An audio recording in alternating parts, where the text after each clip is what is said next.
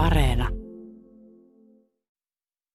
Ja ei tyhjä poissa. Helmiina Suhonen, Robert Sundman, Polli Seuri. Ja ei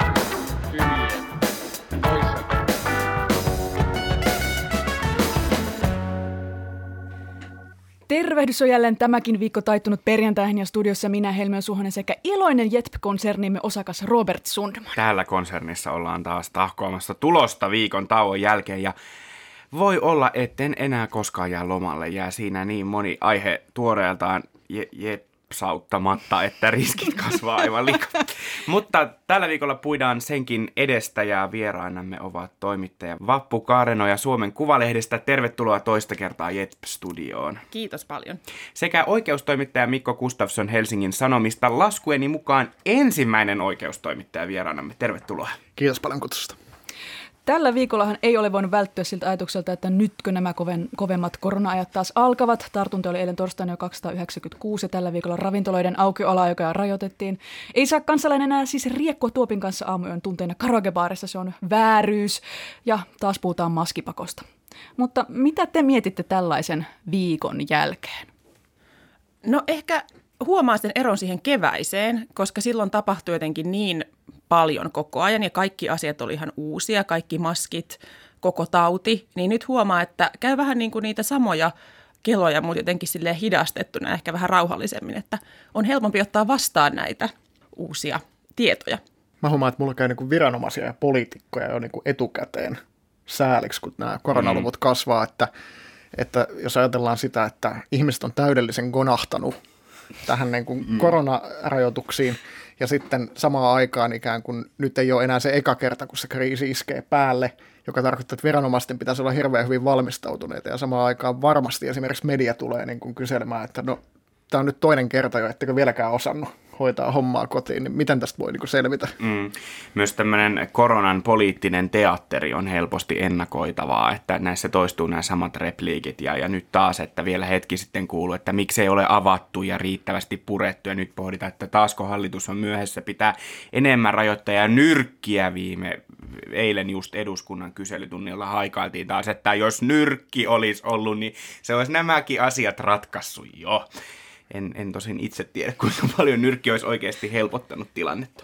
Ehkä musta hallituksen toiminnasta ja viesteistä on luettavissa myös semmoista niin kuin aluepettymystä. Mm. Että nämä alueelliset rajoituksethan, niiden piti olla se juttu, mikä niin kuin nyt toimisi ikään kuin normaaliaikana, kun nämä poikkeusolot ei ole voimassa ja valmiuslaista ei, ei katsottaisikaan sitä toimintamallia.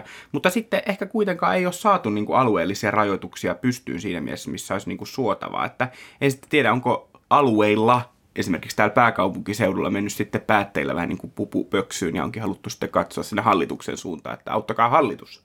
Ja onhan se mun mielestä aika kohtuuton vaatimus, että yhtäkkiä alueiden olisi pitänyt ottaa tämä, niin kuin, että tässä, olkaa hyvä, hoitakaa homma, ja sitten sen koko paletin, kaikkien toimijoiden pitäisi soida yhteen ja toimia kuten junan vessa heti. Uusi tilanne kaikille, on paljon toimijoita. Selkeästi olisi kaivattu enemmän koordinaatiota ja ensi viikolla semmoista on kuulemma luvassa, kun hallitus aikoo säätää tartuntatautilakia uusiksi ja siellä on ohjeistustakin luvassa, luvassa sitten näille alueellisille toimijoille.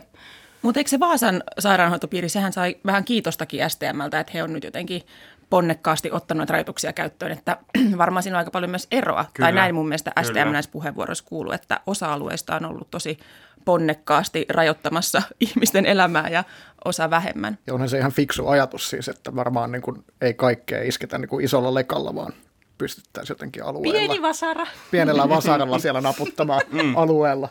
Mutta sitten tietysti tulee se kysymys just, että miten kaikki ei olekaan mielettömän hyvin koordinoitu ja kaikki mm. ei todella toimi, niin tässä se on. Mutta tietysti myös niin kuin valtiovallalle sillä hyvä, hyvä tota, että he voi niin kuin vähän sysätä sitä, sitä niin kuin pettymystä sinne kuntiin. Ja kunnat on sitten taas niin hahmottomia, että siinä ei oikeastaan syytetä myöskään ketään, mm. jos mikään ei ole toiminut. Että. Tällä viikolla Suomea tai ainakin suomalaista mediaa on puhuttanut paprikasumute, jopa siinä määrin, että Ylen toimittaja Toivo Haimi lähti toimittaja testaa journalismissa aivan uudelle tasolle ja otti sumutetta naamaansa vapaaehtoisesti.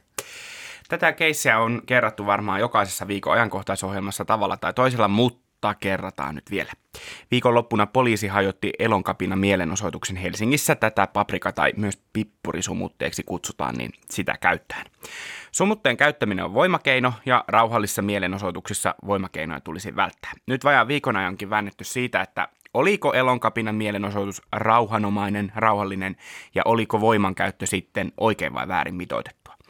Esimerkiksi rikosoikeuden professori Kimmo Nuotio arvioi Ylen haastattelussa, että kaasusumuttimen käyttö voisi olla perusteltua tilanteessa, jossa mielenosoituksesta itsestään syntyy riski, kuten väkivallan tai omaisuuden vahingoittamisen uhka.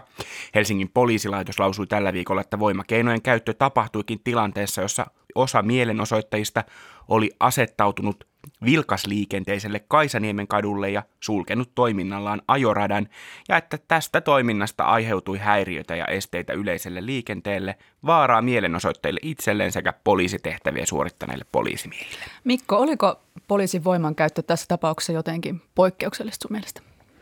No kyllä tässä on ollut arvioita ihan poliisitaustasilta tutkijoiltakin, että nyt niin kuin jonkunlainen muutos tapahtuu poliisin toimintatyylissä ja, ja jotenkin, jotenkin ehkä siltä, siltä se ainakin näytti ja tietysti nyt on myös muutos tapahtunut siinä, että tämmöistä videomateriaalia tulee sitten heti nähtäville ja kaikki voi nähdä sen, kun istuvaa ihmistä sumutetaan mm. naamaan, niin kyllähän se sitten keskustelua aiheuttaa. Ja hyvä, että aiheuttaa. Muistatko niin kuin aikaisempia mielenosoituksia, jossa poliisi olisi käyttänyt tätä sumutetta? No kyllä varmaan tämmöisiä niin kuin löytyisi tuolta historian hämäristä, mutta jos miettii tämmöisiä niin kuin nimenomaan ehkä vasemmista tai vaikka nyt anarkistisiiven mielenosoituksia, niin takavuosinahan niissä tuppasi heilumaan tämmöinen niin kuin musta blokki, joka sitten selkeästi riehu ja, tota, esimerkiksi hajotti just omaisuutta. Eli tässä, tässä varmaan se niin kuin iso, iso ero, että silloinhan poliisilla on sitten tietysti helpompi perustella sitä omaa voimankäyttöä kuin joku aloittaa ensin. Niin, mikä on se niin kuin rajankäyttö tai mitkä on poliisin keinot, eli, eli mitä poliisi saa tehdä ja missä tapauksessa, kun nyt puhutaan tästä niin kuin väkivallattomuudesta, että väkivallattomuuteen ei saisi vastata niin kuin voimakeino, niin mitä, se, mitä tämä siis tarkoittaa? Niin käytännössä tulee ihan sieltä niin kuin poliisilaista suorastaan se, se, miten se poliisin pitäisi niin kuin edetä siinä toiminnassa, niin siellä on tämmöinen, niin kuin, tämmöisiä erilaisia periaatteita, mitä, mitä poliisi joutuu sitten, sitten käyttämään. Eli siellä joudutaan tämmöinen vähimmähaitan periaate esimerkiksi, eli poliisin pitäisi aina valita se keino, mikä tuottaa vähiten haittaa. Ja suhteellisuusperiaatteet pitää suhteuttaa se voiman käyttö sitten siihen tehtävään ja tavoitteisiin ja muuhun vaarallisuuteen, kaikkeen tämmöiseen ihmisten ikään, mikä, minkä ikäisille ihmisille voi tehdä mitäkin ja näin poispäin, että tämä koko paletti siellä pyörii ja sitten myös tämmöinen niin perus- ja ihmisoikeuksien mm. kunnioittaminen. Eli se, että niiden oikeuksien kannalta pitäisi aina valita se vähiten haitallinen konsti. Ja tästä tässä nyt on tavallaan kyse muun muassa, että tätä, tätä kehikkoa vasten ja tätä niin kuin poliisin toiminnasta säädeltyä kehikkoa vasten nyt sitten ikään kuin ulkopuoliset laillisuusvalvojat tulee mm. arvioimaan varmastikin sen, että, että oliko poliisilla nyt oikeus sit käyttää toimia näin vai ei. Tässä viittasit ihmisoikeuksiin. Tässä on puhuttu myös viikon mittaan EITen, eli Euroopan ihmisoikeustuomioistuimen ratkaisuista. Mit, mitä ne on ja mitä ne kertoo tästä tämmöisestä samankaltaisista tilanteista? No kyllä se iso kuva sieltä EITen, niistä ratkaisuista, kun niitä lukee, niin se on semmoinen hyvin niin kuin perus- ja ihmisoikeusmyönteinen ja semmoinen kokoontumisvapautta niin kuin puoltava, että niistä päätöksistä toistuvasti tulee se, että tavallaan tämmöistä spontaaniakin mielenilmausta pitäisi viranomaisten kestää johonkin pisteeseen saakka, jos se on rauhanomainen. Eli siellä on tämmöisiä tämän tyyppisiä asioita ja sitten on erilaisia tilanteita, missä on esimerkiksi hajotettu No Turkissa oli tämmöinen keissi 2006, että mm. hajotettiin tota, tämmöinen laiton mielenosoitus voimakeinoin ja siinä muun muassa kaasusumutetta käytettiin ja, ja sitten tota, tai tämä oli pippurisumute oli silloin kyseessä nimenomaan ja, ja silloin EIT katsoi, että tämä hajottaminen tämmöisen mahdollisen liikennehaitan ja arvioidun epäjärjestyksen takia ei olisi niin kuin, ei ollut kosher, mm. eli, eli tota, olisi pitänyt vähän sietää sitä. Puolen tunnin päästä hajotettiin muistaakseni mm. kokoontumisen jälkeen. Helsingin poliisin toimisto tuli eilen torstaina poliisihallituksen raportti ja siinä syyksi paprikasumutteen käytöllä kerrottiin, että, että nämä lievemmät keinot ei tehonnut. Muun muassa poliisin lukuisat kehotukset ja käskyt useiden tuntia eivät tepsineet ja Helsingin poliisin mukaan ää, myöskään mielenosoittajien kantaminen jalkakäytävälle ei toiminut, koska poliisilla ei ollut voimavaroja kaikkien näiden henkilöiden siirtämiseen. Mutta voiko poliisi käyttää voimakeinoa, jos sillä ei ole resursseja hoitaa sitä tilannetta muutoin? No siellä on, tämä on nyt varmaan se, mitä tässä yhtenä asiana siinä, siinä se, tota, selvityksessähän sanottiin, että, että tämä ei ollut se pääasiallinen syy kuitenkaan. Mm. Eli, eli, eli mutta varmaan sitäkin nyt sitten sivutaan näissä myöhemmissä päätöksissä, mutta minusta se ehkä mielenkiintoisempi tavallaan pointti tässä, tässä selvityksessä oli kuitenkin se, että mihin, mihin poliisihallitus päätyi, tai oikeastaan miten se kuvasi tämän poliisin poliisin logiikkaa siinä tilanteessa, että mitä, miten siinä on niin kuin toimittu, niin, niin tavallaan se oli se, että minkä, minkä laatuinen tämä mielenosoitus oli. Eli Poha pyöritteli siinä ihan tätä samaa EIT-käytäntöä, ja mm. sieltä oli löydetty se hyvin, hyvin niin kuin poliisin keinoja suitsiva perusvire tämmöisissä rauhanomaisissa mielenosoituksissa. Ja sitten siellä oli tämmöinen kohta, Eli mielenosoittajien toiminta esti liikenteen ja siitä aiheutuu vaaraa heille itselleen. Poliisihallituksen käsityksen mukaan mielenosoittajien toiminta ei enää tuossa vaiheessa ollut sellaista kansalaistottelemattomuutta, joka olisi kuulunut rauhanomaisen kokoontumisvapauden piiriin. Mm. Eli tämä on nyt minusta se niin kuin kiinnostava juttu, että miten se ulkopuolinen arviointi suhteutuu tähän sitten, että, että eikö todella ollut rauhanomaisesta – mm. ö, kokoontumisvapaudesta ja sen piiristä kyse, jos ihmiset istuu kadulla. Mm. Vaikka hän nyt palasi ilmeisesti, siis takaisin kun heidät kannettiin pois, mutta tämä on semmoinen kohta, mitä mä luulen, että tässä kyllä testata, että pitääkö tämä merivettä. Mm. Tämä on kiinnostavaa, miten tämä on musta kiinnittynyt taas teihin ja autoiluun ja siitä, että voi, mistä auto voi mennä ja estääkö joku liikennettä ja onko se ongelma ja entä jos tulisi ambulanssi ja, ja, tai hälytysajoneuvoa, mitä sitten tapahtuisi, koska me voin, mä voin niin kuin tietyllä tavalla ymmärtää kyllä molempia näkökulmia, mutta en ole vaikka koskaan niin kuin jääkiekon MM-voiton yöstä kuullut sellaista palautetta, että hitsi kun ne ihmiset oli siellä jalka, tätä, tätä ajoradalla, että kun siitä ei olisi kyllä hälytysajoneuvo päässyt. Että se on kyllä, kyllä se on ehkä vähän valikoivaa, että milloin näitä käytetään, näitä tuota kansalaiskeskustelussa myös tätä, että mistä se hälytysajoneuvo pääsee kulkemaan milloin ja, ja, ja tota, kuinka huolissaan siitä olla. Ja voiko sen ohjata jotain muuta kautta, että onko just se se ainoa kohta, mistä pääsee mm. sitten? Mm. Sehän oli nimenomaan siinä raportissa myös poliisi vetosi nimenomaan mm. siihen, että tässä oli tämmöinen niin kuin ihmisten turvallisuus kyseessä just tämän hälytysajoneuvo-asian mm. takia. Sinällään sitä kansalaiskeskustelupuolta katsoo, niin mun täytyy sanoa, että ehkä se ei sitten lopulta ole hirvittävän yllättävää, että meiltä löytyy tämmöinen äänekäs, ehkä autoileva kansanosa, joka tota, mielestäni kun tiellä maleksivaa hippiä saa tietenkin pamputtaa. Niin, tämä aihe on, on ollut myös poliittisesti polarisoiva, ehkä juuri siksi, että tässä oli kyseessä radikaaleja ilmastotoimia vaatinut mielenosoitus. Ja ehkä tässä onkin mennyt, niin kuin, tai mun analyysi ainakin se, että tässä keskustelussa menee niin kuin sekasin kaksi asiaa, että tavallaan menee sekasin se, että – millaisia toimia poliisi voi käyttää ja, ja millaisia toimia sen kannattaisi käyttää eri tilanteissa, onko se oikein vai väärin. Ja sitten se, että mitä mieltä on niistä mielenosoittajista ja siitä mielenosoituksesta itses, itsessään, vai onko mä hako teille tässä analyysistä, että niin, tavallaan, että et onko se poliisien voimankäytön, niin kun, että onko se oikeutetumpaa sitten jotakin tiettyä mielenosoitusta niin. kohtaan, että onko se jotenkin enemmän, tai jotenkin, että se on sitten sallitumpaa tietyissä konteksteissa. Niin kyllä se on totta, että nämä kaksi keskustelua varmaan sekoittuu, että, ja ehkä myös tietyllä tapaa mediakin ehkä sitten vähän osallistuu siihen sekoittamiseen. Se on tavallaan musta ihan perusteltua, mutta kiinnitti huomiota vaikka siihen, että kyllähän vaikka niin kuin, no esimerkiksi A-studiossa sitten haastellaan näitä elokapinaliikkeen aktiiveja ja kysytään, että mitä te, niin kuin, mitä te tavoittelette ja mihin olette valmiita. Ja siis sehän on tosi kiinnostavaa ja perusteltua, mutta, mutta se on ihan totta, että nämä kaksi keskustelua kulkee tavallaan rinnakkain – ja sitten ehkä sekoittuu, että ei osata tavallaan keskustella siitä yhdestä kysymyksestä kerrallaan. Joo, tässä etenkin poliitikoilla tämä tuntuu olevan, että se on ihan mahdoton melkein niin kuin keskustella tavallaan tästä asiasta niin kuin lipasematta vähän sitä mm. omaa ryhmää, että, että tavallaan jos keskustellaan niistä poliisin niin kuin voimankäyttöoikeuksista, niin sitten mainitaan se ryhmä joko positiivisesta tai negatiivisessa valossa vähän jotenkin edes sivulauseessa, että sieltä niin kuin luikautetaan se se poliittinen puoli sinne ikään kuin, vaikka sen, sillä ei pitäisi nyt olla suurta väliä silloin, kun keskustellaan sitä poliisin voimankäytöstä, että mitä siellä nyt oikeastaan niin kuin ajetaan, että Kyllä. et, et se on se enemmän se akuutti tilanne ja onko se uhkaava tai vaarallinen tai mitä se, mitkä ne on siinä ne tavallaan syyt siihen voimankäyttöön. Ja tämmöisiäkin tangentteja mä näin jossain Twitterissä, että, että no milloin on sitten poistettu auto vaikka pyörätieltä, kun on pysäköity siihen väärin, että siinäkin estetään liikenteen sujuvuutta. Että mm. niin kun, kyllä kaikki pyöräilykeskustelut ja kaikki saadaan tähän ripustettua Joo, tähän. joo kyllä ja, ja niin kuin, ju, just näin, että tietysti niin kuin, jotta, jotta voidaan niin kuin to, to, tuoda myös niin kuin toista puolta ja nyt varmaan sitten otan riskiä kuulostan tolkun ihmiseltä, mutta sekin rooli pitää ottaa, jotta te, tässä journalismissa, niin en, en mä ole ihan varma siitä, että kuinka moni niin kutsutusti toiselta puolelta olisi soimaamassa poliisia voimatoimista, jos kyseessä olisi väkivallaton laitaoikeiston mielenosoitus.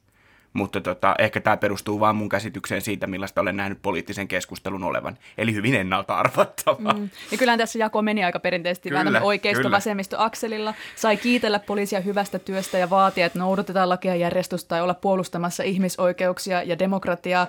Mutta toisin kuin tämä keissi antaa ymmärtää, niin ei poliitikotkaan mitenkään yksioikoisesti ole sitä mieltä, että lakia pitää aina noudattaa. Et vaikka tässä niin moni hymistelikin tämän asian ympärillä, Joskushan omien poliittisten intressien ajaminen vaatii lakien rikkomista. Halutaan kyseenalaistaa sen hetkinen epäoikeudenmukaiseksi koettu lainsäädäntö, mutta silloin kamppailla just siitä, että kenen protesti tai lain rikkominen saa yleistä hyväksyntää. Että saako lakia rikkoa silloin, kun oma poliittinen arvomaailma sitä vaatii, kun vaikka haluaa pysäyttää pakkopalautuksen, kun pelkää ilmastokatastrofia, kun oma uskonnollinen vakaumus painaa enemmän kuin lakiteksti, tai kun haluaa testata vihapuheen ja sananvapauden rajoja. Näissä voi niin kuin miettiä, että mikä puolue sitten kutakin näistä kelloista soittelee. Kyllä.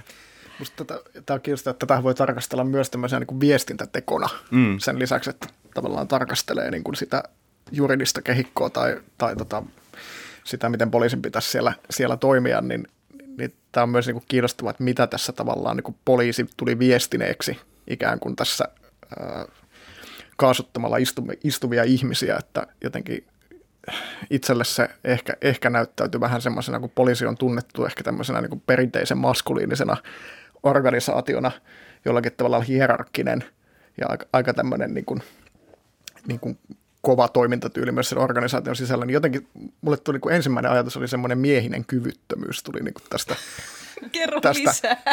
tästä, tästä mm. mieleen, että kun sanat ikään kuin loppuu, niin sitten siirrytään niihin voimakeinoihin niin kuin miettimättä tavallaan, että mitä, mitä tässä oikeastaan niin kuin, olisiko, mitkä ne muut vaihtoehdot ehkä voisi olla. Tosin täytyy sanoa, että se oli musta kiinnostavaa, kun luki sitä raporttia, niin ehkä kun ekanakin ne kuvat, josta näki, että poliisi sumuttaa istuvaa ihmistä, niin siinä tuli semmoinen, että jahas, että nyt siellä on jollain just poliisilla palannut päreet ja hän on ottanut sumuttimen taskustaan ja tehnyt tämmöisen äkkipikaisen toimen, mutta kun luki sitä raporttia, niin siinähän oli musta ihan kiinnostavasti, että, että sitä oli ikään kuin, tai tuli sellainen kuva, että sitä oli niin kuin harkittu ja oli käyty ikään kuin tätä punnintaa ja pohdintaa jo siinä vaiheessa, että se ei ollut tavallaan mikään semmoinen niin kuin äkkipikainen teko, mm. vaan ihan täysin harkittu toimi. Vai tuliko sulle sama kuva siitä? Joo, kyllä, ja tämä on ollut itse alusta asti, että se oli nimenomaan sieltä, sieltä tota, että se ei ollut näiden kenttäpoliisien tekemä tämmöinen päätös tietenkään. Ei se ikinä tuommoisessa tilanteessa ole, hmm. ole vaan se, sieltä kyllä niin kuin sitten esimieheltä tuli ajatus. Mutta tämä on myös just se kiinnostava puoli tässä, että, että tätä koko tähän kommentointiin aluksi hyvin paljon niin kuin kuvien ja, ja videomateriaalin perusteella. Ja siinähän sitten että kaikkea tätä tietoa ei ole niin kuin käytettävissä, jolloin tässä koko ajan myös tasapainoillaan sen kanssa, että mikä ei näy kuvien tai mikä ei näy niistä kuvista. Niistähän ei näy se, että jos jotain harkintaa jossain niin kuin normaalissa prosessissa on tehty, mikä taas sitten sen voimankäytön oikeutuksen kannalta on tietysti ihan mega tärkeää. Siinähän kaikista tärkeintä on se, että onko mietitty, onko niin kuin suhteutettu, onko tehty se ajatustyö, onko tarvittaessa kysytty lupa ylempää, jos näin tulee toimia. Ja sehän ei näy siinä voimakkaassa videossa, kun ikään kuin poliisi tulee ja sumuttaa. Siinä Niinpä. näkyy vaan se, tapaus siinä hetkessä. Ja siksi musta jotenkin oli kummallista, että poliitikotkin niin nopeasti hanakasti kyllä, lähtivät ottamaan kyllä, puolia tässä, kyllä. koska he eivät tienneet vielä sitä, että mikä on tämän kaiken päätöksenteen takana. Mutta vielä lopuksi, kun keskustelua seuraa, niin tuntuu siltä, että aika vähän muista kuin oikeusoppineista niin kuin tuntuu löytyvän ymmärrystä tällaiselle niin kuin poliisin voimatoimien kritisoimiselle tai ainakin niiden kriittiselle arvioimiselle.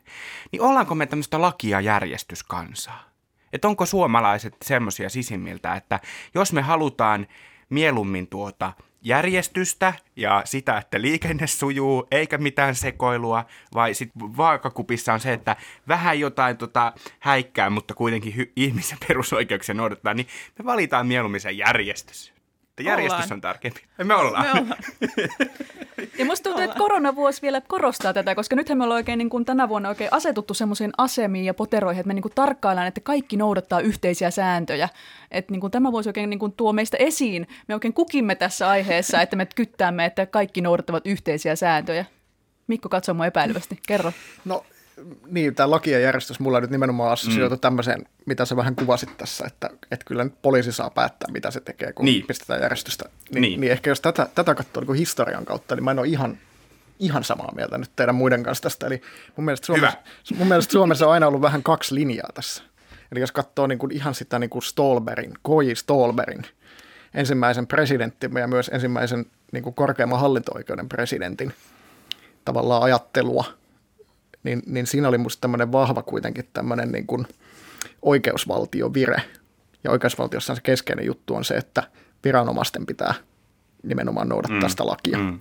Ja, ja viranomainen ei voi lähteä sekoilemaan, jos, jos joku muu noudattaa, niin, niin kuin ei noudata sitä lakia, Mm. niin sitten sen takia rikkoa sitä. Ja siellä oli niin kuin useita tämmöisiä tavallaan niin kuin, niin kuin periaatteita tuli käyttöön Suomeen jo silloin. Eli, eli siellä oli tavallaan se ajatus, että, että on tämmöinen perustuslaki, eli tämmöinen metalaki, mikä niin kuin säätelee sitä lain, lain säätämistä ja käyttöä näin. Ja sitten, sitten tavallaan viranomaisten toiminnasta on aina voitava valittaa toiselle mm. viranomaiselle. Ja sitten kolmas semmoinen ehkä iso niin kuin, pilari Stolberilla tässä ajattelussa oli sitten tämmöinen niin kuin laaja asiakirja julkisuus, Mm. eli se läpi, toiminnan läpinäkyvyys, että kyllähän, kyllä Suomessa on musta ollut, ollut niin kuin aina myös tämä puoli. Ja aika, aika pitkään ja aika hienoa, että se tuli niin, niin varhaisessa vaiheessa jo mukaan. Mutta on sitten se toinenkin puoli, että jos vähän siellä tota, muilutetaan ihmisiä rajalle, niin sitten ylivaltiovalta on myös saattanut sanoa, että mitäs ne pojat siellä puuhailee. Että kyllä, kyllähän Mm, mm, niin kuin molemmat, mm. mm. molemmat jotenkin musta on siellä koodattuna meihin. Perustuslaki ja oikea. Ai, että tässä niin kuin, Je- Jetp on kyllä Stolberilainen podcast. Kyllä näin on, kyllä näin on.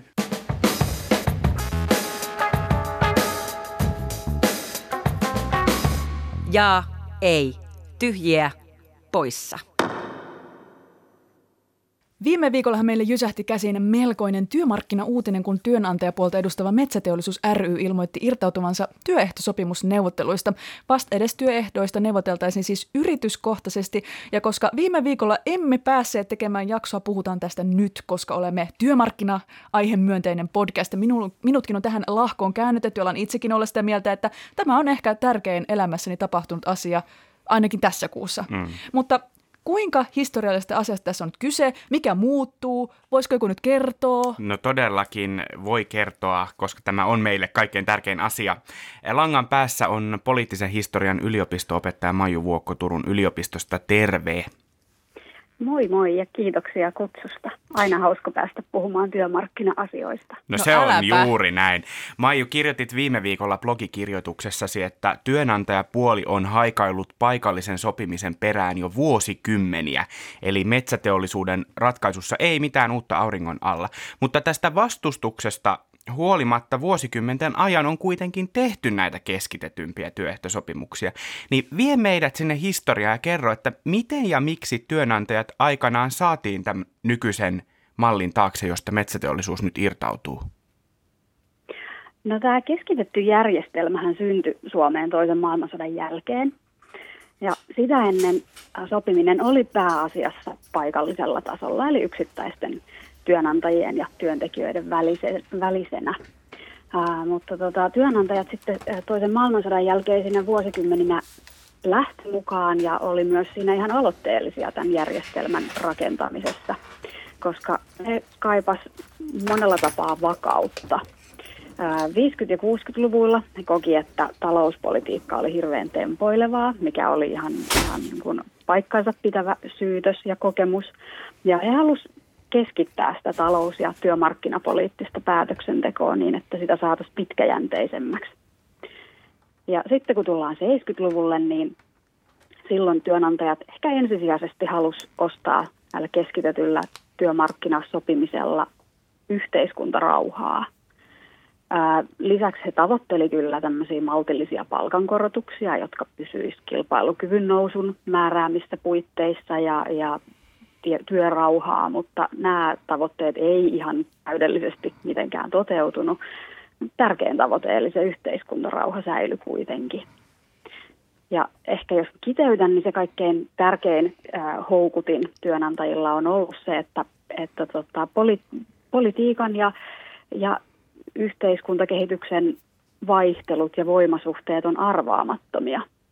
Ja ihan varsinkin eduskunta, mutta myös monet hallitukset on vaikuttanut työnantajista sillä lailla epäilyttäviltä, että niiden tekemisistä ei koskaan voi tietää sitä, että millaisia päähänpistoja ne työmarkkina-asioihinkin liittyen saattaa saada. Ja kaikkein turvallisinta on, on ollut pitää työmarkkinakysymysten hoito omissa käsissä ja työmarkkinajärjestöjen välisenä.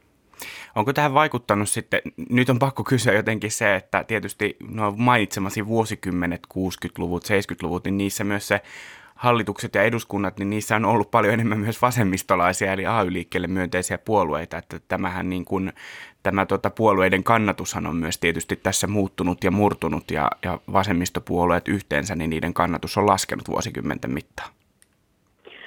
Kyllä, ehdottomasti tämä varmasti siellä vaikuttaa taustalla. Ja, ja ylipäätään tämä, niin kuin nämä poliittisten voimasuhteiden muutokset ja, ja yhteiskunnallisten suhdanteiden muutokset siellä, siellä vaikuttaa. Eli, eli silloin, jos mennään ne sadan vuoden taakse sotien väliselle ajalle, niin vasemmistohan oli aika heikoilla, kommunistit oli maan alla. Ei tarvinnut niin välittää niin kuin poliittisesta tai, tai, tai sitten ammatillisesta työväenliikkeestä ja toisen maailmansodan jälkeen taas sitten vasemmisto voimistui siinä määrin, että ei oikein ollut vaihtoehtoa, kun lähteä tälle yhteistyön tielle. Ja, ja 70-luvulla tietenkin juuri tämä, tämä liike-elämän vasemmisto hegemonian pelko oli ihan kaikkein voimakkaimmillaan. Ää, ja, ja, ja sitten taas 80-luvulla alkoi vaikuttaa, että tämä vasemmistovaara oli aika tehokkaasti hiipunut ja, ja, ja asenteet ja poliittiset näkemykset oli, oli kääntynyt oikealle. Ja ehkä sellaista mitään valtavaa, valtavaa niin kuin, ähm, heiluriliikettä toiseen suuntaan ei ole tapahtunut. Että vihreä liike sitten nousi kyllä uudenlaiseksi tämmöiseksi vähän niin kuin pelottavaksi tekijäksi, mutta, mutta mitä just tulee vaikka näihin työmarkkina-asioihin, niin ei ole ehkä sitten siellä ainakaan vaikuttanut sillä lailla, että, että olisi ajanut, ajanut tota, mitenkään työnantajia tähän, tälle yhteistyötielle. No eikö tämä ole nyt vähän nurinkurista, jos sitten miettii, että tämmöinen irtiotto tulee just nimenomaan tämmöisen vasemmistovetoisen hallituksen aikana, jos kuuntelee tätä taustaa, mikä, mikä ää, työnantajapuolen motiivi on sitten ollut tämmöisessä sopimuksessa olla mukana? No joo, tässähän jonkun verran kommentaattorit on ollut näkevinään tämmöistä ää, vasemmistovetoisen hallituksen vastaista vyörytystä näissä, näissä työn, työnantajapuolen kannanotoissa ja, ja irtiotoissa. Tietenkään siinä ei ole mitään uutta, että kyllähän monin tavoin, monin tavoin aina tota, silloin, silloin, jos vallassa on hallitus, joka ei miellytä, oli se sitten, edusti se olla mitä tahansa puoluetta tai puolueita, niin, niin kyllähän työnantajat on, on sitten ja ylipäätään liike-elämä on, on ryhmittynyt vastavetoihin niin kokiessaan, että, että tota, sinänsä ei siinäkään mitään uutta auringon alla. Se, että onko nyt sitten kyse nimenomaan tästä, tästä niin kuin hallituksen vastaisesta ää, vyöryttämisestä vai, vai, vai ehkä tämänhetkisten muiden suhdanteiden hyödyttä, hyödyntämisestä tai ihan vaan siitä, että aika on nyt vuosikymmenten kuluessa kypsynyt näihin, näihin irtiottoihin niille otolliseksi, niin, niin siinä on varmaan kyse niin monen, monen tekijän summasta. Mutta jos miettii, kun aikaisemmin sanoit Maiju just, että, että on ollut halu tavallaan pitää työmarkkinat omissa käsissä ja ikään kuin ostaa se yhteiskuntarauha, niin eikö nyt sitten, eikö nyt sitten nämä työnantajat pelkää sitä, että, että, tota, että hallitus ikään kuin ottaa nämä työmarkkinat jotenkin omiin käsiinsä – ja vielä tämmöinen vasemmistohallitus. Mikä, mikä niin kuin sitä pelkoa hälventää? No, tämä on tosi hyvä kysymys. Ei mulla ole siihen mitään suoraa vastausta tai, tai tyhjentävää, tyhjentävää vastausta, että, että tosiaan se vanha viisaus on ollut se politiikan arvaamattomuus ja, ja eduskunnan ja, ja hallitusten ää, arvaamaton toiminta, joka on, on ajanut siihen mieluummin sille sopimisen ja kompromissien linjalle, mutta jotain on nyt selvästi todella eri lailla kuin aiempina vuosikymmeninä. Onko niin, että ei voi sanoa, että mikä on se, ei voi niin kuin sanoa mitään yhtä syytä, että mikä on se asia, mikä on nyt eri tavalla? Että se on niin kuin no, tavallaan osittain mysteeri, että miksi just nyt?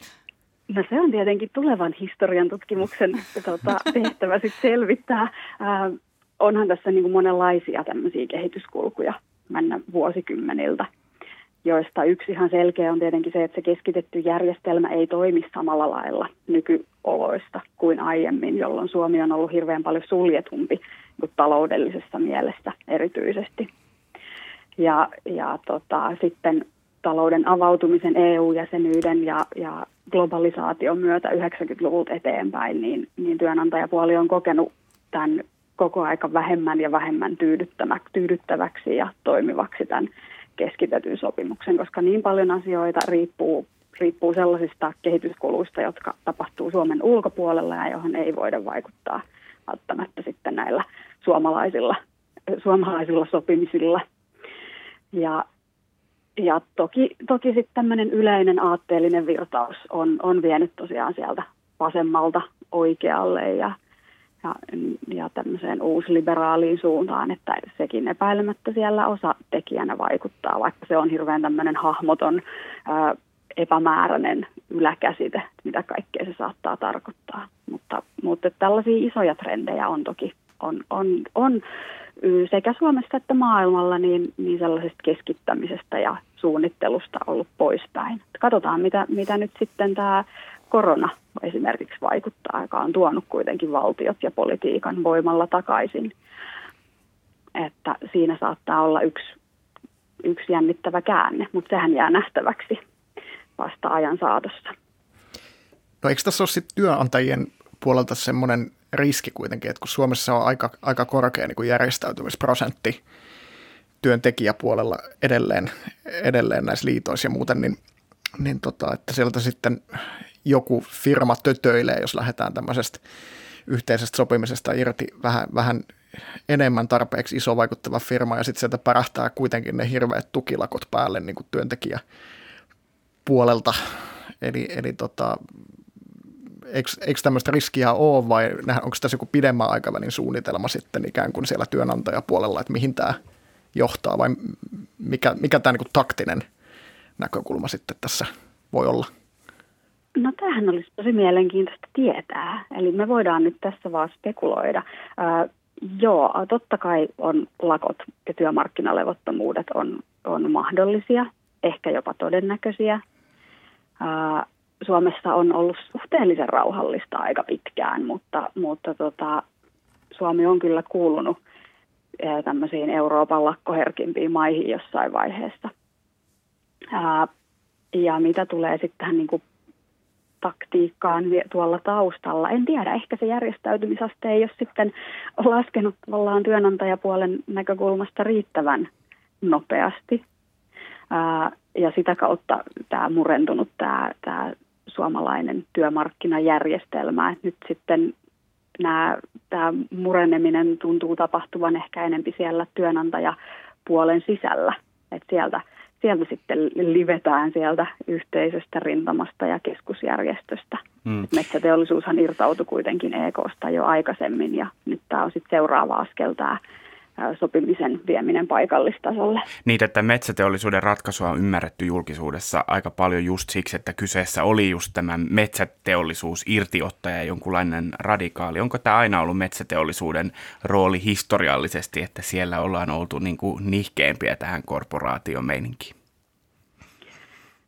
No aika pitkään metsäteollisuus on tosiaan ollut jo radikaali ja kaivannut tiukempaa linjaa esimerkiksi, mitä just tulee lakkoja vastaan. Aa, ja sopimisen viennistä paikallistasolle siellä metsäteollisuudessa on haikailtu vähintään 90-luvulta asti. Mutta on myös näitä muita, muita ikään kuin radikaaleja, eli kyllä, kyllä tota, vaikkapa teknologiateollisuus on, on hyvin kriittisin äänenpainoin ollut liikenteessä 2000-luvun alusta alkaen. Ja sitten toisaalta voi pohtia myös sitä, että, että aiempina vuosikymmeninä eli sen suljetumman Suomen oloissa, niin, niin metsä- ja metalliteollisuus ja niiden suuret vientiyritykset on, on kuitenkin ollut just niitä, joiden intressejä se keskitetty sopiminen on kaikkein parhaiten palvellut.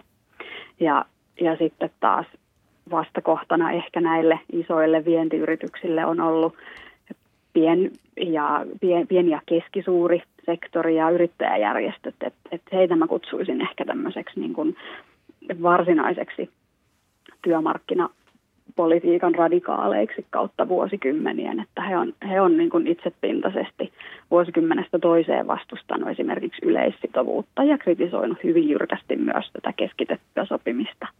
Tota, mä voisin kysyä vielä ihan loppuun. Sä oot kirjoittanut tutkijakollegoidesi kanssa Loputtomat kihlaiset kirja, joka ilmestyi alkuvuodesta ja siinä pohditte ennen kaikkea juuri työnantajien suhtautumista suomalaiseen työmarkkinajärjestelmään. Ja nyt kun metsäteollisuus ovet paukkuen lähti, niin kuultiin julkisuudessa aika tämmöiset tutut syytökset luottamuksen ja sopimusyhteiskunnan romuttamisesta. Ja te kirjoitatte tässä kirjassa, että nämä on olleet vakiokalustoa tässä retoriikassa jo vuosikymmenten ajan. Mitä se tarkoittaa? No oikeastaan sitä, sanotaan nyt vaikka, että siinä on nämä asetelmat on muuttunut sillä lailla, että 70-luvulla ne oli ehkä työnantajat, jotka syytti kommunisteja ja lakkoilevia työntekijöitä siitä, että ne romuttaa tätä sopimusjärjestelmää. Sitten myöhemmin tästä on tullut enemmän ehkä tämmöinen AY-liikkeen käyttämä syytös, joka, jolla tota, he ja syyttää työnantajia juuri tästä tämän sopimusyhteiskunnan romuttamisesta. Ja ehkä voi ajatella, että tämä luottamus ja sopimusyhteiskunta on symboleja, jotka kantaa mukana tätä vuosikymmenten perintöä kompromissien tekemisestä ja, ja siitä, että suomalaiset puhaltaa yhteen hiileen aina viime kädessä. Ja varmaan nyt sitten näin, näillä, näillä syytöksillä halutaan osoittaa, että toinen, mitä syytetty osapuoli ei ehkä olekaan niin halukas kantamaan yhdessä tätä vastuuta mutta en tiedä satuttaako nämä syytökset ihan kauhean paljon, että jos, jos tämä luottamus ja sopimusyhteiskunta omasta näkökulmasta näyttää ihan aikansa eläneiltä ja menneen maailman ilmiöiltä, niin ehkä ei. Tästä olisi kiinnostava kuulla. Se on, se on ihan totta. Kiitos paljon Maiju Uokko. Kiitos, kiitos. Onkin kyllä nyt mielenkiintoista nähdä, että mihin tämä lopulta johtaa, että lähtevätkö muut mukaan. Ensipuraisuhan tästä oli se, että nyt palkkoja aletaan polkea ja kaikki lähtevät tähän mukaan, mutta en tiedä. Ehkä sitten kuitenkin tässä voi olla palkan saajilla tiukempi asema ja neuvotteluasema, kun he ovat yhdistäytyneet ja pystyvät sopimaan näistä palkoista, mutta sitten jokainen yksittäinen yritys joutuu vääntämään näistä, onko siellä osaamista tekemään näitä työehtosopimuksia, niin nähtäväksi jää. Ainakaan esimerkiksi rakennusalalla ei ole ollut intoa lähteä tällaiseen mukaan, että lähdettäisiin paikallistasolla sopimaan. Ja se on musta ihan superkiinnostavaa nähdä tavallaan niin kuin ikävää, että, että jotkut joutuu ikään kuin koekaniineiksi tässä, mutta niin kuin näin niin kuin toimittajan näkökulmasta kiinnostavana, kun tästä on puhuttu niin pitkään, että pitäisi olla enemmän paikallista sopimista yritystasolla. Ja nyt kun sitten yhdessä ikään kuin yhdellä sektorilla aletaan tehdä niin, ja on kauheasti väitteitä, että yksi osapuoli sanoo, että tämä johtaa sitten, että halpuutetaan työehtoja, niin nyt sitten nähdään, että miten tässä käy. Että voidaan ikään kuin vähän tehdä semmoista vertailua, että keskitetympi versus sitten tämä yrityskohtainen. Mm. Että se ei ole vaan niin kuin, kun tämä keskustelu jää hirveän usein aika niin kuin siitä ei oikein saa kiinni, että mitä tämä sitten olisi käytännössä tämä paikallinen sopiminen ja mitä se sitten tarkoittaisi työntekijälle, niin nyt me sitten nähdään se. Mm. Jo, siis myös, että jos todella tämä on nyt se työnantajan haikailema paikallinen sopiminen, ja tämähän ei ihan tavallaan tarkoita sitä, mutta jos tämä olisi se, ja se olisi näin helppoa, niin eikö tämä olisi tehty aikapäiviä sitten? Se on niin kuin se, mitä minä koko ajan ajattelen. Ja vastaus mun mielestä on, että olisi. Että kyllähän niin kuin yrityskohtaisia työehtosopimuksia on ennenkin ollut monilla aloilla edelleen, vaikka niissä myös ne työnantajajärjestöt on sopioina. Että tavallaan niin kuin musta kyllä niin kuin on tosi kiinnostavaa nähdä käytännössä, että kuinka helppoa tai vaikeaa se on. Ja mä uskon, että se ei lopulta ole kovin niin kuin helppoa ja yksinkertaista. Että vaikka nyt sanotaan, että tämä voitto paikalliselle sopimiselle, mm. niin käytännössä tietysti voi olla. Ja mä uskon, että tähän liittyy myös se, että metsäteollisuudessa nämä isot metsäyhtiöt on ollut keskenään ehkä myös vähän erimielisiä siitä, että mihin suuntaan palkkojen pitäisi kulkea ja kannattaako Suomeen esimerkiksi investoida kuinka paljon ja ei. Ja, ja niin kuin miten suhtautuu Suomen työmarkkinoihin ylipäänsä. Että siellä varmaan se sisäinen ristiveto on yksi iso tekijä.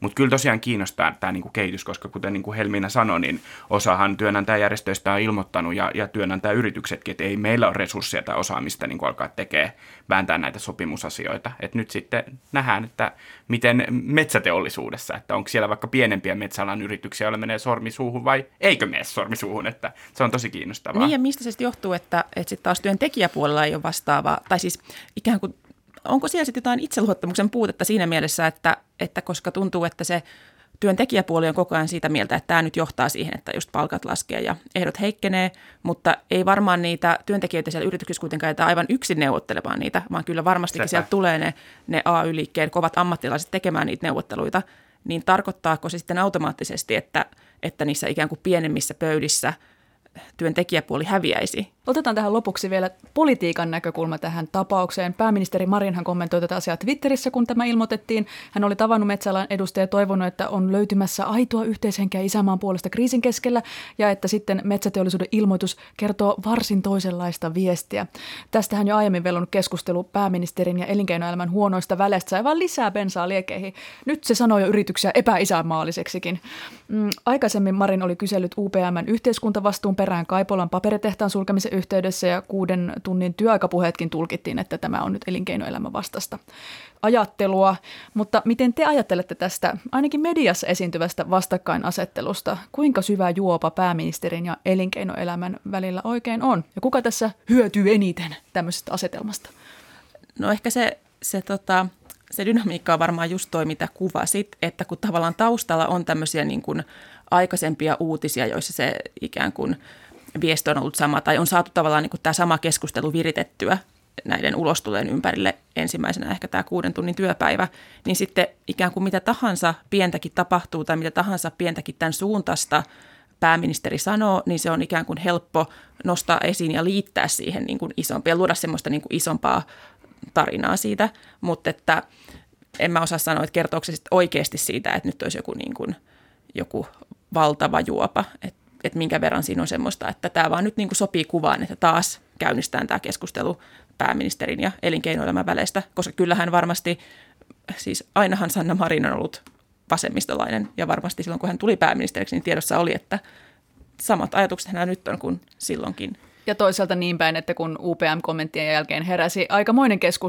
keskustelu, niin olihan pääministeri itsekin tietoinen, että jos hän nyt tähän soppaan lusikkansa laittaa, niin ei hän siitä helpolla itsekään pääse, että olihan sekin vähän semmoista kaivaa verta nenästä toimintaa ehkä hänen puoleltaan, että hän tietoisesti teki näin, kommentoi tätä. Niin, mutta ei siinä tavallaan musta mitään ihmeellistä, että, että jos ikään kuin isoja asioita tapahtuu yhteiskunnassa, niin kyllähän pääministerin täytyy niihin jotain kommentoida, ja hän sitten kommentoi omasta arvomaailmastaan käsin. Että. Ja kyllähän siihen tulee semmoinen painolasti, että kuka sanoo nimenomaan. Että mm. tuossa oli hyvä, hyvä kolumni Kauppalehdessä itse asiassa, missä oli, että kun Niinistö... Ja Kaija Ahtelan kolumnia tarkoitat, joo. Kyllä, just joo. näin, että kun Niinistö arvosteli, arvosteli niin kuin elinkeinoelämää, niin ei siinä ollut mitään ongelmaa ja kaikki oli ihan hipi hiljaa. No sitten on tietysti kiinnostavaa miettiä, että kuinka paljon tämän taustalla on sitten se Niinistön massiivinen kansansuosio, että jos Niinistön kanssa lähtee niin kuin kehää julkisesti, niin sen todennäköisesti voi vaan hävitä mm. hävitä niin kuin siinä ilmapiirissä, missä hänellä on semmoinen, semmoinen niin kuin kannatus ja jollakin tavalla ehkä ollut aika myötämielinen suhtautuminen mediaankin, että onko Marin sitten tässäkin mielessä niin kuin eri asemassa. Mutta, mutta, Toisaalta onhan Marinkin ihan valtavan valtavan, valtavan suosittu pääministeri. Niin Ahtelahan viittasi näin Niinistön ikään kuin kritiikkiin vuorineuvosten niin kuin palkan korotukselle, että, että mitä paljon kun vuorineuvokset niin kuin nostaa, nostaa, nostaa tota osinkoja tai rahaa tai tai tilille nyt bruttona ylipäänsä. Ja mä jäin miettimään siitä sitä, että tähän oli kritiikki myös, että edellinen pääministeri Juha Sipilä esitti, erityisesti äh, kautensa loppupuolella, että hän aidosti pettyi siihen, että kun tässä yhteiskuntasopimuksessa oli tämä niin kutsuttu kolmiloikka, niin siitä sitten tämä yksi osa jäi toteuttamatta. Ja se oli se, että johtajat olisivat itse laskeneet palkkojaan tai jättäneet jättäneet ikään kuin nostamatta osinkoja. Mutta ei tästäkään tota hirveätä haloota silloin noussut. Tosin silloin, kun tämä kirjoitus, jossa Juha Sipilä ilmaisi tähän pettymyksensä ehkä lopullisesti, niin silloin hallitus oli jo muistaakseni hajonnut ja toimitusministeristö hoiteli virkaa ja vaalit lähestymässä. Että ehkä siinä oli sitten muutakin, muutakin sillä silloin. Ja sitten tämä juopaa Suomen yrittäjän Mikael Pentikäinenkin kommentoi Maikkarilla Jaakko Loikkasen ohjelmassa, niin hän sanoi, että hallitus on tehnyt yritysmyönteistä politiikkaa, että Suomen yrittäjät ovat ihan tyytyväisiä, että hallitus on jakanut kriisissä yritystukea ja budjettiriihessäkin tuettiin suomalaista yrittäjyyttä ja teollisuutta, että, että tota, pääministerin puheet eivät sinänsä vastaa sitä, mitä hallitus sitten oikeasti tekee, että ollaan ihan yritysten friendei. Ehkä tämmöiset konfliktit kuitenkin, tai siis me toimittajat mielellämme korostetaan niitä mediassa. Samahan pätee vaikka, jos puhutaan niin kuin hallituspuolueiden väleistä, niin ikinähän ei ole silleen, että kylläpä nyt on seesteistä, vaan mm. aina... Kaikilla on mukavaa siellä. Niin, vaan aina tehdään se juttu, että, että on kyllä nyt todella vaikeaa ja todella vaikea budjettiriihi tulossa ja seuraava syksy ratkaisee, voiko hallitus jatkaa yhdessä. Ja sitten ehkä ne asiat ei ole aivan Ja niin. sitten kun se ei ratkaise, niin sitten on, että mutta no, kyllä se kevään kehysriihi sitten, se kyllä se ratkaisee sitten viimeistä. niin. Tässä oli ihan vähän, vähän samaan liittyen ihan kiinnostava palanen tuolla äh, Unto Hämäläisellä pitkän linjan politiikan toimittajalla sunnuntaisivuilla, jossa hän niin kuin, pohdiskeli tätä niin kuin, äh, tavallaan tulkintaa näistä, näistä niin kuin Marinin ja Petteri Orpon yhteenotoista, mm. joka on ehkä vähän samalla tavalla ketjuuntunut, niin kuin mitä Vappu, Vappu tuossa kuvasi, että ikään kuin odotetaan oikein sitä seuraavaa, seuraavaa niin kuin, että mistä, mistä nyt se tulee. Ja, ja sitten kun hän tätä välikysymys, välikysymystä oli tarkkailun, niin sanoi tämmöisten satojen niin kuin välikysymysten kokemuksella, että ihan tavallinen väli, välikysymyskeskustelu, että ei mitään outoa. Mä haluaisin nähdä sen otsikon, että meillä tai mistä tahansa mediassa olisi niin kuin nyt vaikka, no kun näitä välikysymyksiä vielä tulee, niin että olisi, että ihan tavallinen. Oppositio esitti eduskunnassa ihan tavallisen välikysymyksen, hallitus vastasi ihan tavallisesti. Mutta mä sanon vielä yhden asian metsäteollisuudesta, nimittäin mä haluan palata lopuksi tähän vapun ajatukseen tästä koelaboratoriosta. Mä oon yrittänyt soittaa ihmisille ja kysyä, että mitä tapahtuu sinä päivänä, kun se edellinen sopimus loppuu, tämä vanha nyt irtisanottu sopimus, jos uudesta ratkaisusta ei ole päästy sopuun. Ja perinteisestihän niin moni asia meillä on kirjoitettu tesseihin, että meidän työsopimuksissa on lukevaa, että noudatetaan tessiä. Palkassa, työajassa näissä noudatetaan tessiä. Ja normaalistihan tapahtuu työehtoneuvotteluissa niin, että jos edellinen sopimus ehtii loppua, mutta kun se seuraava on ikään kuin putkessa tai tulossa, niin lakot on mahdollisia, mutta jälkivaikutuksen perusteella noudatetaan sitä vanhaa sopimusta, jos uudesta ei ole ratkaisua. Nyt kukaan ei tunnu tietävän, että mitä paperia sinä päivänä katsotaan, jos mistä uudesta ratkaisusta ei ole päästy sopuun, ja sitten ikään kuin ne paperimiehet siellä on ilman mitään sopimusta, koska eihän se palkanmaksu nyt yhtäkkiä keskeydy. Siis kyllähän edelleen siellä töissä silloin todennäköisesti käydään. Niin mitä silloin tapahtuu? Tähän en ole saanut vastausta, että jos jollain on, niin voipi laittaa vaikka mailiin sen sitten. Keskustelu päättynyt. Ja ei. Tyhjiä poissa. On aika tempasteleen jet-kysymykset. Näihin siis vastaa joko jaa, ei, tyhjää tai poissa. Yhdysvaltain presidentti Donald Trump kieltäytyy osallistumasta seuraavaan vaaliväittelyyn, joka on määrä pitää virtuaalisena hänen koronavirustartuntansa vuoksi. Trump sanoi, että ei haaskata aikaansa virtuaaliväittelyyn ja että virtuaalisessa väittelyssä väittelyn moderaattorilla olisi mahdollisuus katkaista hänen puheensa. Ja ei tyhjää tai poissa. Oletko sinäkin lopeen kyllästynyt haaskaamaan aikaasi virtuaalisiin kokouksiin? Vastaan jaa olen. En välttämättä tota, haaskaamaan aikaan, mutta mulla on vasta, tai päinvastainen kuin täällä Trumpilla, että mulla on hirveä kynnys aina laittaa se mikki päälle, koska ikinä niin kuin, ei näe muiden ilmeistä elestä, että onko ne ehkä sanomassa jotain. Ja sitten tulee sellainen olo, että keskeytäks mä nyt just sit jonkun puheenvuoron. Mä sanon kanssa jaa ja tavallaan siitä, että mä voisin niin kuin mielelläni katkaista jonkun puheen, jos joku vaan sanoisi jotain. Mutta kun musta on aika piinallisen hiljaisia usein, vaan kiusallinen kohina kuuluu. Ja sitten välillä, että oletko, haloo Ritva, oletko siellä? Haloo Pertti, haloo. Toimiiko, kuuluuko, kuuluuko? niin. Nyt on siellä joku häikkä. Niin, ihan toisesta syystä on väsynyt kuin Trump. Kyllä mä sanon kanssa jaa, ja se liittyy ehkä tähän niin kuin omaan duuniin ja toimituskulttuuriin. Toimituksessahan on ollut aina ideapalavereita, mm. mitkä on oikeasti ollut aihepalavereita. Mm. Eli ei käsitellä juttu ideoita, vaan käsitellään juttu aiheita. Niin nyt ne on muuttunut jotenkin tämän, tämän tota, ää, etäajan seurauksena, niin se, se niin kuin aihepalaveri on vielä muuttunut ikään kuin tämmöiseksi aikataulupalaveriksi. Mm, eli, mm. eli että kuka laittaa koskakin minkäkin järjestelmää ja sitten sisällöstä. Joo. Ei, niin Ehdottoman samaa mieltä. Joo. Ketä kiinnostaa sisällöt? Minä sanon jaa, mutta siis ehkä siksi, että mä en tiedä enää, miten käyttäytyy semmoisessa normaalissa palaverissa joskus, kun ei voikaan samalla selata puhelinta, röhnöttää sohvalla, haravoida pihaa. Siis että ihan istus penkissä, katsos toista silmiin, keskittyneesti olisi jonkun seurassa. Hyi helkkari, kyllä se on kamalaa. Tällä viikolla saimme jälleen nauttia Ylen puoluekannatusmittauksen luvuista, joista media huomiota on saanut erityisesti keskusta. 0,2 prosenttiyksikön nousua on analysoitu niin, että ei ole nyt Annika Saarikko saanut keskustaa vauhtiin. Ja ei tyhjä tai poissa, onko politiikan tulos tai ulossykli jo niin nopea, että puoluejohtajan on tuplattava kannatus neljässä viikossa tai se on mortonkin? Jaa, siis mortonkin vaan saarikko, tästä ei nyt tule yhtään mitään. Voit pakata veitsesi ja lähteä sashay away. Heimo on puhunut. Mä vastaan tyhjää ja sanon vaan sen, että Katri Kulmuni on varmasti, en tiedä voiko hän välttää semmoista pientä vahingonilon pilkahdusta syntymässä itsessään, kun, kun itse oli hetki sitten vastaavassa tilanteessa ja oli mortonki hänelle. Mä vastaan ei, koska tulos- ja ulossyklit, tulos- tai ulossyklit on, on vielä nopeampia. Eli mitkään politiikan prosessit ei itse ehdi enää mukaan, joten ketään ei ehditä potkia pihalle. Okei. Kova, kova. Kova, joo. Sylmätön tässä käsillä, joten viimeiseksi matkailuaiheinen kysymys. Keskustan Mikko Kärnä ideoi viime viikolla, että risteilyalukset voisivatkin tehdä ulkomaanmatkojen sijaan risteilyä esimerkiksi Perämeren kohteisiin, kuten Kemiin. Laivayhtiössä ja Kemissä on idea otettu innokkaasti vastaan ja Viking Line saattaakin aloittaa Kemin risteilyt jo ensi keväänä. Matkalle tarvittaisiin mukaan noin semmoinen tuhat matkustajaa, jotta reissu olisi taloudellisesti kannattava. Ja ei tyhjää poissa. Olisitko sinä valmis ottamaan luodin Suomen matkailun puolesta ja risteillä, risteillisit Kemiin? Mä vastaan jaa, koska Kemin vieressä on Kemin maa ja siellä on Paavo Väyrysen ranchi ja sieltä voisi ostaa tämmöisiä kotimaan matkailu mementotuotteita, näitä hänen mukejaa ja oliko se 30 eurolla hänen viherherukka viiniään. What? Kova. Eh, joo, Mä sanon myös jaa, mutta tämä ei ollut, mä ehkä muutin mun syytä. Mun alkuperäinen syy oli se, että täällä Ylellä on tosi paljon kemiläisiä, mm. ja erityisesti kemiläinen kollegani Hannu Tikkala. Ja mä uskon, että ne niin kuin suuttuu muuten, jos mä sanon, että ei. Ja sitten on toimituksessa ikävää, niin siksi mä sanon jaa. Mutta tietysti, jos siihen järjestetään, Viking Line järjestää tämmöisen Keminmaa bussiajelun siihen kylkeen, niin sittenhän niin tämä on ihan vilpitön innostus. Viinitilalla yhdessä. Viinitilalla yhdessä. Lähdetään. Mä vastaan ehdollisen jaan ja tota, ehdottomasti lähden, mutta vaan jos Mikko Kärnä tulee risteilyisännäksi. Mm.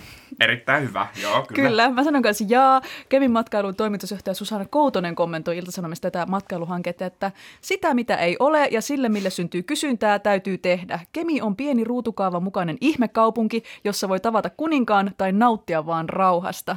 Siis mikä kuningas? Se on se Paavo Väyrynen. Aha, ja miten pieni ruutukaava kohtaa tämän ihmekaupungin? Niin paljon kysymyksiä, mihin pitää löytää vastaus. Ja kuten vanha suomalainen sanalasku kuuluu, niin aina kannattaa lähteä etsimään vastauksia risteilyltä. No se on kyllä just näin.